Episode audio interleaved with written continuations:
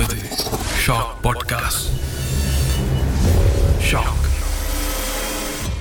இந்த பேய் diary season four.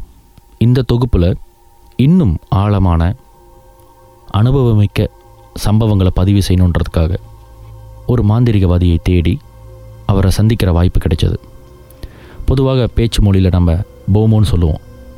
இந்த மாந்திரிகவாதிகள் அப்படின்னு சொல்லும் பொழுது பல பேருக்கு அவங்களுடைய சிந்தனையில் வர்றது போமோன்னா போய் சொல்லுவாங்க, காசுக்காக பேய் இருக்குது பிசாசு இருக்குன்னு ஏதாவது கதை கட்டி நம்ப வச்சு இந்த சாங்கியம் செய்யணும் அந்த சாங்கியம் செய்யணும்னு சொல்லி காசு வாங்கிடுவாங்க அப்படின்னு பல பேர் நினைக்க வாய்ப்பு இருக்குது.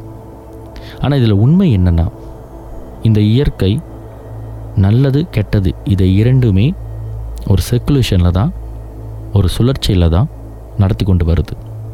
இதில் இருக்கிற நல்லது கெட்டதை பிரித்து பார்த்து அதற்கு என்ன முறைகளை கொண்டு போய் சேர்க்கணும் அப்படின்றத அனுபவ ரீதியாகவோ இல்லை ஒரு சில கலை ரீதியாகவோ இதை படித்து வச்சுருக்கிறவங்க பேர் தான் மாந்திரிகவாதிகள், போமோ. அப்படி இந்த மாந்திரிகத்தில் பரம்பரை பரம்பரையாக ஈடுபட்டு தன்னுடைய தகப்பனார்கிட்டேருந்து நிறைய விஷயங்களை கற்றுக்கொண்டு அதை சார்ந்து பலருடைய பிரச்சனைகளை நிவர்த்தி செய்த ஒருத்தர் சந்திக்க வாய்ப்பு கிடைத்தது. தன்னுடைய அடையாளத்தை, ஐடென்டிட்டியை வெளியில் சொல்ல வேண்டாம், காரணம் அது வந்து என்னுடைய துறைக்கு சரிபடாது அப்படின்னு அவரே கேட்டுக்கொண்டதினால் அவருடைய அடையாளத்தை மறைத்து இந்த சம்பவத்தை நான் பகிர்ந்து கொள்கிறேன். இந்த மாந்திரிகவாதிகள் போமோ, நம்ம அவங்கக்கிட்ட சில கேள்விகள் கேட்கும் பொழுது மமானுஷங்களை பற்றியாக இருக்கலாம், பில்லி சூனியம் எதை பற்றியாக கேட்கும் பொழுது அவங்க நமக்கு கொடுக்குற ஆன்சரை விட அவங்க நம்மக்கிட்ட கேட்குற கேள்வி தான் முதல்ல முக்கியம். என்னுடைய அனுபவம் மாந்திரிகத்தில், என்னுடைய ஆற்றல், அதை நான் கற்றுக்கொண்டது, அதை நான் எப்படி பயன்படுத்துகிறேன், இதெல்லாம் தவிர்த்து ஏன் இதை பற்றி நான் உங்கள்கிட்ட பேசணும் அப்படின்னு தான் அவங்க முதல் கேட்பாங்க. இந்த கேள்விகளிலே நம்ம புரிஞ்சுக்கலாம் அவங்க எந்த அளவுக்கு இந்த மாந்திரிக சார்ந்த துறையில் ஈடுபாடு காட்டுறாங்க. அந்த அது தொழிலாக இருக்கட்டும், அது அவங்களுடைய ஆற்றலாக இருக்கட்டும், அதை எந்த அளவுக்கு அவங்க மதிக்கிறாங்கன்றது இந்த கேள்விகளிலே நமக்கு தெரிஞ்சிடும். நம்மளுடைய ஆர்வம் இந்த அமானுஷங்களை தேடும் காரணங்களை பற்றி நம்ம பகிர்ந்து கொள்ளும்போது அவங்களுக்கு தெரிஞ்சிடும் நாம் எந்த அளவுக்கு இதில் ஆர்வமாக இருக்கோம், எந்த அளவுக்கு நாம் ரிசர்ச் பண்ணியிருக்கோம். இதையெல்லாம் பேஸ் பண்ணி தான் அவங்க நான் அவங்களுடைய அனுபவங்களை நம்மளோட பகிர்ந்துக்குவாங்க. அப்படி அவர் பகிர்ந்துக்கணும்னு நினச்ச ஒரு சம்பவம் தான் இது. வழக்கமாக சில இடத்துல, குறிப்பாக வீட்டில் தொழில் சார்ந்தோ இல்லை ஒரு குடும்பத்துடைய வளர்ச்சி பிடிக்காமல் அந்த குடும்பத்தை முடக்கணும், அந்த குடும்பத்துடைய வளர்ச்சியை முடக்கணும், ஒரு தொழில் சார்ந்தவருடைய வளர்ச்சியை முடக்கணும் அப்படின்பதற்காக பில்லி சூனியம் ஏவல் இந்த மாதிரியான விச் கிராஃப்ட்ஸ் அப்படின்னு சொல்லுவாங்க மாந்திரிக தந்திரங்களை பயன்படுத்தி ஒருவருடைய வாழ்க்கையையோ வியாபாரத்தையோ குடும்பத்தையோ அவங்களோட வளர்ச்சியையோ முடக்க ஒரு முறை. பொதுவாக வழக்கமான சாமானிய மக்கள் குடும்பத்தில் ஏதாவது அமானுஷமாக நடந்துச்சுன்னா உடனே எங்கள் வீட்டில் பேய் இருக்குது, எங்கள் வீட்டில் நடமாட்டம் இருக்குது அப்படின்னு சொல்லிட்டு அந்த ஒரு டேர்மில் தான், டெர்மினாலஜி ஒரு முடிவுக்கு வந்துடுவாங்க. ஆனால் சரியான ஒரு மாந்திரிகவாதியை போய் தேடி கண்டுபிடிச்சி அவர்கிட்ட நம்ம சில விஷயங்களை எடுக்கும்பொழுது தான் தெரிய வரும், எல்லாமும் பேய் கிடையாது, எல்லாமே பிசாசு கிடையாது. சில வேளைகளில் ஏவல், பில்லி சூனியம் இந்த வகையான ஒரு சில என்டிட்டிஸ் தனக்கு பிடிக்காதவர்கள் மீது ஏவி விடுவது ஒரு மாந்திரிக கலை தான். இந்த மாதிரியான மாந்திரிக தந்திரங்களை உலகத்திலுள்ள பிரதானமாக இருக்கிற மதங்கள் அவங்களுடைய மத போதகத்திலிருந்து தடுத்துட்டாங்க. ஹிந்துசியம், புத்திசியம், இஸ்லாம், கிறிஸ்டியானிட்டி இப்படி பிரதானமாக இருக்கிற மதங்கள் இந்த மாந்திரிக தந்திரங்களை ஒதுக்கி வச்சுட்டு தான் மக்கள் சுமூகமாக வாழணும் அப்படின்ற மார்க்கங்களை கொண்டு போய் சேர்க்கிறாங்க. இருந்தாலும் இந்த கலைகள் ஏதோ ஒரு இடத்துல யாரோ ஒருத்தரால் வழி நடத்தி கொண்டு வரப்பட்டு கொண்டே தான் இருக்குது. இது அவசியமா என்று கேட்டால் இதில் நல்லதும் இருக்குது, கெட்டதும் இருக்குது. ஏதோ ஒரு தீய நோக்கத்தோடு அனுப்பப்படும் இந்த பில்லி சூனியம் நல்ல நோக்கத்தோடு இருக்கிற ஒரு மாந்திரிகவாதியால் எடுக்கப்படும் பொழுது இந்த சேவை அவசியமாகிறது. அதற்காக எல்லா பிரச்சனையும் மாந்திரிகத்தில் முடியும்னு சொன்னால் கிடையாது. அப்படி ஒரு அனுபவத்தை தான் இப்போ நம்ம சொல்ல போகிறோம். எல்லா மதத்திலுமே ஒருவர் மரணம் அடைந்து விட்டால் நம்ம அவரை போய் எடுத்து புதைக்கிறது, சில மதங்களில் எரிக்கிறது, இப்படி சில நம்பிக்கைகள் இருக்க பட்சத்தில் தொடர்ந்து சில சம்பிரதாயங்கள், சாங்கியங்கள், சடங்குகள் செய்வாங்க வீட்டில். இப்படி செய்யப்படாத, அதாவது ஒரு ஆத்மா தன் உடலை விட்டு பிரிந்த பிறகு அந்த உடலுக்கான தேவைகள் என்னவோ அதை செய்யணும், அந்த ஆத்மாவுக்கு தேவையான விஷயங்களை செய்யணும் அப்படின்றதெல்லாம் கடந்து சில பேர் பார்த்திங்கன்னா அகால மரணம் அடைஞ்சிருப்பாங்க. சில பேருக்கு இந்த சாங்கியங்களை செய்து முடிப்பதற்கு ஆள் இருக்காது, குடும்பத்தினர் இருக்க மாட்டாங்க, நண்பர்கள் இருக்க மாட்டாங்க. இந்த ஆத்மாக்கள் ஏதோ ஒரு குறைபாடுகளால் தங்களுடைய வாழ்க்கை முழுமை அடையலை, வாழ்க்கையில் செய்து முடிக்க வேண்டிய கடமைகள் முடியலைன்ற விரக்தியினால் இந்த பிரபஞ்சத்திலேயே சுற்றி கொண்டு இருக்கும் பொழுது இந்த மாந்திரிக தந்திரவாதிகள் என்ன செய்வாங்கன்னா, அன்அத்தைன்ட் சோல்ஸ் அப்படின்னு சொல்லப்படுற இவங்களை எல்லாத்தையும் தங்களுடைய கட்டுப்பாட்டுக்குள்ளே எடுத்துகிட்டு வந்து தங்களுடைய தேவைக்கு இவங்களை பணி செய்ய வைப்பாங்க. இதை பற்றி சில பேர் படிச்சிருப்பீங்க, சில பேர் கேள்விப்பட்டிருப்பீங்க, சில பேருக்கு இதை பற்றி ஒன்றுமே தெரியாது. இந்த ஒன்றுமே தெரியாதவங்களுக்கு இது ஒரு பெரிய செய்தியாக இருக்கும். அதுவும் குறிப்பாக இந்த பேரானாமல் ஆக்டிவிட்டி, இதை பற்றி படிக்கணும், ஆராய்ச்சி செய்யணுன்றவங்களுக்கு இது ஒரு புதுவிதமான ஒரு செய்தியாக இருக்கும். பொதுவாக சுடுகாட்டுக்கு போனால் பேய் பிடிச்சிரும் பயம் இருக்கும்ல, உண்மையை சொன்னால் சுடுகாட்டில் அப்படி ஒரு சூழ்நிலையே கிடையாது. காரணம், இந்த சுடுகாடு, இடுகாடு இந்த பகுதிகளில் தங்களுடைய உறவினர்களாலேயோ, நண்பர்களாலேயோ, குடும்பத்தினராலேயோ இறந்தவருடைய ஆத்மா சாந்தி அடைஞ்சிருக்கும். ஆனால் இந்த பழைய பில்டிங்ஸ், காடு, மரங்கள், மனிதர்கள் அதிக நடமாட்டம் இல்லாத பகுதிகளில் இந்த அன்எத்தைன் சோல்ஸ், சாந்தி அடையாத ஆத்மாக்கள் போய் குடி புகுந்துடும். அதனால தான் இந்த பழைய வீட்டுக்கெலாம் போனால் பேய் இருக்குன்ற மாதிரி கதைகளும் திரைப்படங்களும் நிறையா வரும். அதுக்கான ரகசியம் இது தான். உடல் இல்லாத ஆத்மா எங்காவது போயிட்டு குடிபுக பார்க்கும். இந்த மாந்திரிகவாதிகள் இந்த மாந்திரிகவாதிகள் என்ன செய்வாங்கன்னா, அவங்கக்கிட்ட இருக்கிற இந்த மாந்திரிக பலத்தால், ஆற்றலால் இந்த ஆத்மாக்களை வசப்படுத்தி கொண்டு வந்து அவங்களுடைய தேவை என்ன என்று அறிந்து அதை அவங்களுக்கு கொடுக்குறதா வாக்குறுதி கொடுத்து, இல்லை அதை கொடுத்து அந்த ஆத்மாக்களை தங்களுக்கு சேவை செய்வதற்கு தயார் செய்திருவாங்க. காலப்போக்கில் இந்த ஆத்மாக்களுடைய தன்மை மறைந்து போய் இந்த ஆத்மாக்கள் இப்படியே வாழ கற்றுக்கும். அதாவது ஒரு சக்தியாகவே அது செயல்படும். இதை இன்னும் டெக்னிக்கலாக, நடைமுறை எடுத்துக்காட்டாக சொல்லணும்னா, ஒரு எலக்ட்ரிசிட்டி ஒரு எலக்ட்ரிசிட்டி பாட்டிலேருந்து வெளியாகிற மின்சாரம், அது லைட்டுக்கு போணுச்சுன்னா வெளிச்சம் கிடைக்கும், அது ஒரு ரேடியோவுக்கு போணுச்சுன்னா நம்மளுக்கு அலைக்கற்று கிடைக்கும், அது ஒரு ஃபேனுக்கு போணுச்சுன்னா காற்று வீசும், ஒரு ஏக்கோனுக்கு போணுச்சுன்னா காற்றை சில்லுன்னு நமக்கு கொடுக்கும். இப்படி ஒரு எலக்ட்ரிசிட்டியில் இவ்வளவு சேவைகள் நமக்கு கிடைக்கும். அதே நேரத்தில் இந்த ஆத்மான்றது ஒரு வகையான எனர்ஜி, ஒரு எலக்ட்ரிசிட்டின்னு வச்சுக்கிட்டோம்னா, அந்த எலக்ட்ரிசிட்டி ஒரு உடம்பில் இருக்கும் பொழுது அது ஒரு மனிதனாக நடமாடும், போகும், வரும், பேசும், எல்லாமே இது நடக்கும். ஆனால் அந்த உடலை விட்டு பிரிந்த அந்த எனர்ஜி தனியாக செயல்படும் பொழுது அந்த எனர்ஜியை நீங்கள் வேறு ஒரு விஷயத்துக்கு கன்வெர்ட் பண்ணலாம். ரொம்ப சுலபமாக சொல்லணும்னா இப்படி தான் சொல்ல முடியும்.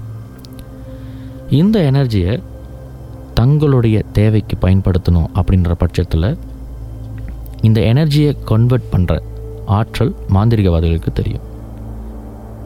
இப்படி இந்த பூமிக்கு இயற்கையின் சக்தியாலும் இறைவனின் ஆசீர்வாதத்தாலும் ஒரு மனிதனாகவோ இல்லை ஒரு மிருகமாகவோ பிறந்த ஒரு ஆத்மா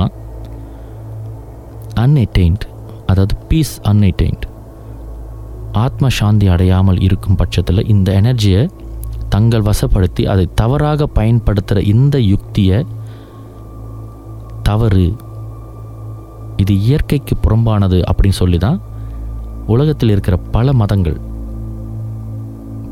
பல பிலீஃப்ஸ், நம்பிக்கைகள் இதை செய்யக்கூடாதுன்னு தடுத்திருக்காங்க.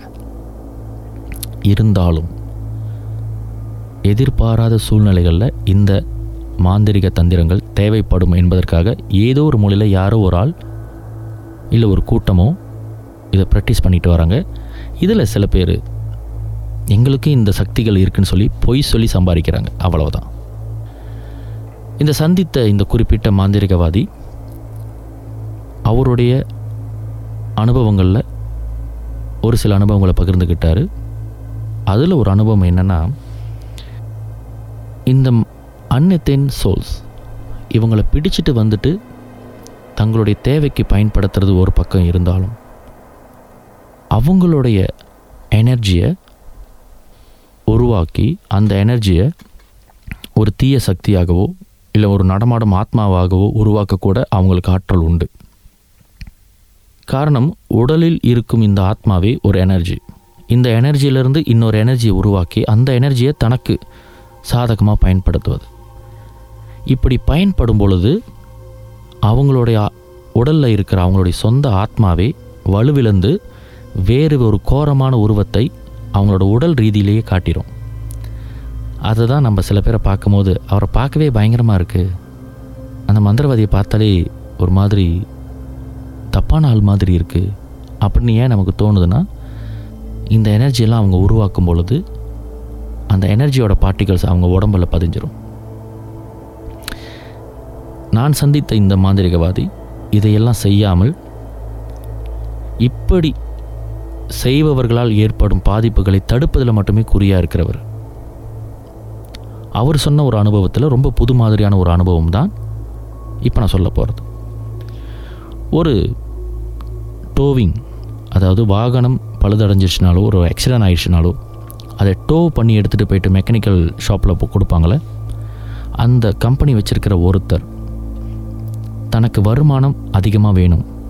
அதே பட்சத்தில் இன்றைய வர்த்தகத்தில் இந்த டோவிங் பிஸ்னஸில் நிறைய பேர் வரதுனால போட்டிகள் அதிகமாக இருக்குது, விலைவாசிகள் அதிகமாகிக்கிட்டு இருக்குது. இந்த டோவிங் அப்படின்ற பிஸ்னஸ்லேருந்து விலகி வேறு எந்த பிஸ்னஸும் செய்யறதுக்கான வேலை தெரியாது, தொழிலாற்றல் கிடையாது. அதனால் இந்த பிஸ்னஸை இன்னும் கொஞ்சம் அதிகப்படுத்தணும், இன்னும் வலுவடைய வைக்கணும் அப்படின்பதற்காக ஒரு குறிப்பிட்ட ஒரு மாந்திரிகவாதியை சந்தித்து அவர்கிட்ட போயிட்டு இதுக்கு என்ன செய்யலான்னு கேட்கும்பொழுது அந்த மாந்திரிகவாதி ஒரு யோசனை சொல்லியிருக்கார். குறிப்பிட்ட ஒரு இடத்துல, வாகனங்கள் அதிகமாக பயணிக்கிற இடத்துல தன்னிடம் இருக்கும் இந்த தீய சக்திகளை ஏவி விட்டு அந்த வாகனத்தில் அந்த பாதையில் போகும் வாகனங்களை திசை திருப்பி விபத்துக்குள்ளாக்கி இல்லை பழுதடைய வச்சு அதன் மூலமாக இந்த டோவிங் பிஸ்னஸை வளர்த்து கொள்ளலாம் அப்படின்ற ஒரு ஐடியாவை அவர் கொடுக்குறாரு. இந்த இடத்துல இன்னொரு விஷயத்தையும் குறிப்பிட்டு சொல்லிடுறேன். இப்படி தான் எல்லா டோவிங் பிஸ்னஸும் ஓடுதுன்னு சொன்னீங்கன்னா இல்லை, இது இந்த பிஸ்னஸில் இருக்கிற யாரோ ஒருத்தர் இந்த ஒரு யுக்தியை பயன்படுத்தியிருக்கிறாருன்ற விஷயத்தை தான் நான் இங்கே பதிவு பண்ணுறேன். அதற்காக டோவிங் பிஸ்னஸ் செய்கிறவங்க எல்லாரும் இப்படி தான் அவங்களுடைய டோவிங் பிஸ்னஸை நடத்துகிறாங்கன்னா இல்லை, அப்படி ஒரு கருத்துக்கு நான் உடன்படவில்லை. இப்படி பல வருஷமாக தன்னுடைய டோவிங் பிஸ்னஸ் நல்லா வரணுன்றதுக்காக இந்த மாந்திரிகவாதியை அவர் அணுகி அதற்கு சில பூஜைகள்லாம் செய்து தன்னுடைய பிஸ்னஸை வளர்த்துக்கிட்டு வந்திருக்கார். அந்த குறிப்பிட்ட மாந்திரிகவாதியை பார்த்தவர் ஒரு விபத்தில் உயிர் பிரிந்து ஆத்ம சாந்தி அடையாத ஒரு ஆத்மாவை ஏவி விட்டு அந்த ஆத்மாவிற்கு ஒரு குறிப்பிட்ட சில சாங்கியங்கள் செய்து அந்த எனர்ஜியை ரினியூ பண்ணிக்கிட்டே இருக்கிற மாதிரியான ஒரு யுக்தியை பயன்படுத்தி சம்பாதிச்சுட்டு வந்துட்டு இருந்திருக்காரு. ஆனால் ஆறு மாதத்துக்கு ஒரு தடவை அந்த ஆத்மாவுக்கு தேவையான பூஜை புனஸ்காரம் எதுவாக இருந்தாலும் செய்து கொடுத்து அந்த ஆத்மாவை செயல்படுத்தி கொண்டே இருக்கணும். அப்படி அந்த ஆத்மாவுக்கு தேவையான விஷயங்களை கொடுக்கலனா அந்த ஆத்மா சம்பந்தப்பட்டவரையே தாக்கக்கூடும். அதே வேளையில் தன்னை ஏவி விட்ட அந்த மாந்திரிகவாதியை கூட தாக்கக்கூடும் அப்படின்ற ஒரு எச்சரிக்கை வந்து சொல்லி ஆயிடுச்சு. ஆனால் பணம் பத்தும் செய்யும், பணம் என்றால் பிணமும் வாயை திறக்குன்ற மாதிரி அதிகமான லாபங்களையும் அதிகமான இந்த ஆக்சிடெண்ட் கேஸஸையும் பார்த்தவர் காலப்போக்கில் அந்த ஆறு மாதத்துக்கு ஒரு தடவை ரினியூ பண்ண வேண்டிய அந்த குறிப்பிட்ட ரிச்சுவல்ஸ் அதை செய்யாதனால இந்த ஆத்மா என்ன பண்ணியிருக்கு, அவர் குடும்பத்துக்குள்ளேயே தன்னுடைய வேலையை காட்ட ஆரம்பிச்சிருக்கு, உருவத்தை காட்ட ஆரம்பிச்சிருக்கு. இப்படி கொஞ்ச காலமாக போகும் பொழுது இவர் உணரலை தான் அந்த ஆத்மாவுக்கும் அந்த மாந்திரிகவாதிக்கும் கொடுத்த வாக்கு. ஆறு மாதத்துக்கு ஒரு தடவை அந்த ஆத்மாவுக்கும் அந்த மாந்திரிகவாதிக்கும் அவர் செய்ய வேண்டிய ரிச்சுவல்ஸ், கொடுக்க வேண்டிய கட்டணம், இது எதுவுமே அவர் செய்யலை. காலப்போக்கில் இதுக்கப்புறம் என்னுடைய பிஸ்னஸ் வளர்ந்துடும், இந்த பிஸ்னஸில் இப்போ நான் மோனோபோலியாக இருக்கேன் அப்படின்ற ஒரு நம்பிக்கையில் அவர் செய்ய வேண்டிய அந்த ஆறு மாத பூஜையெல்லாம் சரியாக செய்யாதனால அவர் ஏவி விட்ட அதே சக்தி அவரையே தாக்கி அவருடைய உடல் நலிந்து போய் உடல் நலம் கெட்டு குடும்பத்தில் நிறைய பணப்பிரச்சனை, குடும்பத்துக்குள்ளேயே நிறைய போராட்டங்களை ஏற்படுத்தி அந்த பிஸ்னஸும் மூடுற அளவுக்கு வந்துடுச்சு. மீண்டும் அந்த குறிப்பிட்ட மாந்திரிகவாதியை போய் பார்க்கும் பொழுது அந்த மாந்திரிகவாதி இதுக்கப்புறம் இதை ஒன்றும் செய்ய முடியாது, நீ கொடுத்த வாக்கை மீறிட்ட, இதோட இதோடைய பலன்கள் உனக்கு வேறு மாதிரி தான் வரும், இதை சரி செய்யணுன்னா இன்னும் பல உயிர் பலிகளை கொடுக்க வேண்டியிருக்கும், அந்த அளவுக்கு என்னால் இந்த மாந்திரிகத்தை கொண்டு போக முடியாது அப்படின்னு கைவிரிச்சிட்டார்.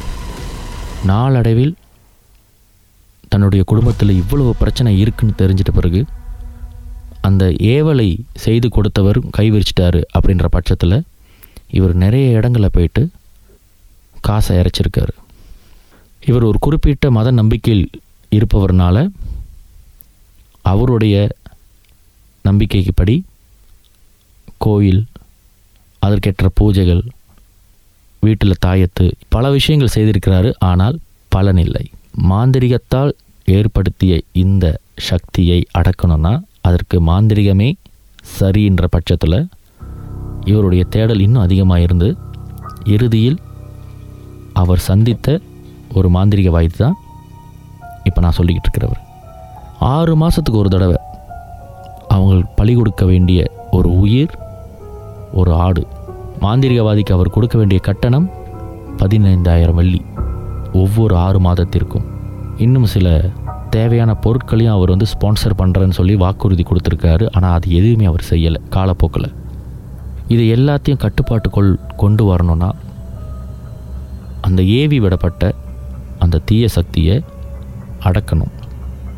அந்த தீய சக்திக்கு கொடுக்கப்பட்ட வாக்கு, அதுக்கு தரப்பட வேண்டிய உணவு, இது எதுவுமே தரப்படாத பட்சத்தில், அது இன்னும் உக்கிரமாக இருக்கும் பட்சத்தில் அந்த தீய சக்தியை அடக்கணும். அதை அடக்க தெரிஞ்ச ஒரு மாந்திரிகவாதி தான் தேவை. அப்படி தான் நான் சந்தித்த இந்த மாந்திரிகவாதி அதற்கு தேவையான, அது கேட்கும் ஒரு சில விஷயங்களை கொடுத்து தன்னுடைய மாந்திரிக சக்தினால் அந்த ஆத்மாவை கண்ட்ரோலுக்கு கொண்டு வந்திருக்கார்.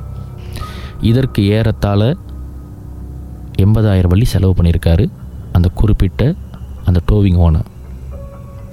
இந்த மாதிரியான ஒரு சூழ்நிலை தான், இந்த மாதிரியான சூழ்நிலைகளை தடுக்கணும் அப்படின்ற நோக்கத்தில் தான் உலகத்தில் பிரதானமான பல மதங்கள் இந்த மாந்திரிக மாய ஜாலங்களை மத வழிபாட்டுக்குள் கொண்டு வரலை. இருந்தாலும் சில பேர் பொன்னாசை, பொருளாசை, பதவி ஆசைன்னு சொல்லிட்டு இந்த மாந்திரிக சக்திகளை கையில் எடுத்து சில பேருக்கு அது பலன் அளிக்கலாம், பல பேருக்கு அது வேறு மாதிரியான விளைவுகளை ஏற்படுத்தியிருக்கு. இந்த அனுபவங்களை சொல்லி அவர் கடைசி ஒரு விஷயம் சொன்னார். அந்த கொண்டு வரப்பட்ட அந்த தீய சக்தி ஒரு ஆண். அவர் இறப்பதற்கு முன்பு ஒரு குறிப்பிட்ட நாட்டுடைய இராணுவ வீரராக இருந்திருக்கார், ஒரு மிலிட்ரி மேன். ஒரு விபத்தில் உயிர் பிரிந்து அவரோட குடும்பங்கள் அனாதையாகி பேயா சுத்திரன்னு சொல்லுவாங்களே அந்த மாதிரி சுற்றி திரியும் பொழுது எத்தனையோ மாந்திரிகர்களால் அடக்கப்பட்டு பல மாந்திரிகர்களோட கை மாறி இறுதியாக ஏவி விடப்பட்ட மாந்திரிகவாதிகிட்ட அவர் சிக்கியிருக்கார். இந்த ஆத்மாக்களுக்கு சில மெமோரிஸ் இருக்கும். கண்டிப்பாக உங்களுக்கு ஒரு கேள்வி வரும், ஆத்மாக்களுக்கு மெமோரிஸா? நம்மளோட டிஎன்ஏ இருக்குல்ல, சில பேரை பார்த்தீங்கன்னா நாலு தலைமுறைக்கு முன்னே இருந்தவங்களுடைய, அதாவது பாட்டனார் பாட்டி அவங்களுடைய முக ஜாடையோட பிறந்திருப்பாங்க. பலரும் நம்புறது என்னென்னா அவங்களே மீண்டும் வந்து பிறந்திருக்காங்க அப்படின்றது ஒரு நம்பிக்கை. ஆனால் சயின்டிஃபிக்கலி பார்த்துங்களா, நம்ம டிஎன்ஏக்கு மெமரி இருக்குது. தாத்தா மாதிரியே மூக்கு, பாட்டி மாதிரி கண், அப்பாவும் அம்மாவும் கொஞ்சம் சிகப்பாக இருப்பாங்க, ஆனால் பிறந்த குழந்தை கொஞ்சம் கருப்பாக இருக்கும். ஒரு அஞ்சு தலைமுறையுடைய படங்கள் எடுத்து பார்த்திங்கன்னா அந்த பாட்டனார் கருமை நிறத்தில் இருந்திருப்பார். இந்த டிஎன்ஏக்கு வந்து ஒரு மெமரி இருக்குது. அதே போல தான் இந்த இறந்து போன ஆத்மாக்களுக்கும் சில மெமோரிஸ் இருக்கும். இந்த மெமோரிஸ் எல்லாத்தையும் விளக்கிட்டு அதை வெறும் ஒரு எனர்ஜியாக ஏற்படுத்தும் பொழுது அந்த எனர்ஜி நீங்கள் எதுக்கு வேணாலும் பயன்படுத்தலாம். அதுதான் இந்த மாந்திரிக ஆற்றல்.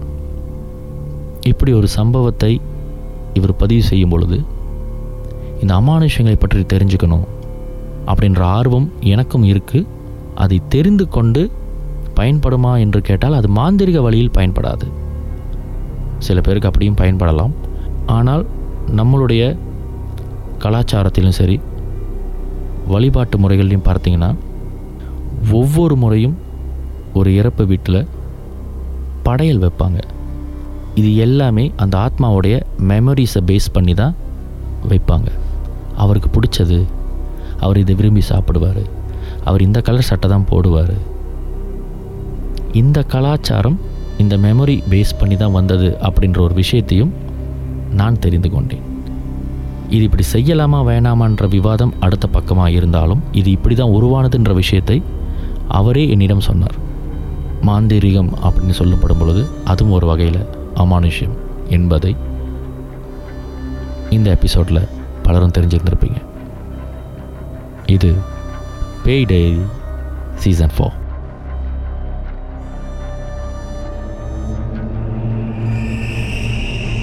Shortly, Pei Diary.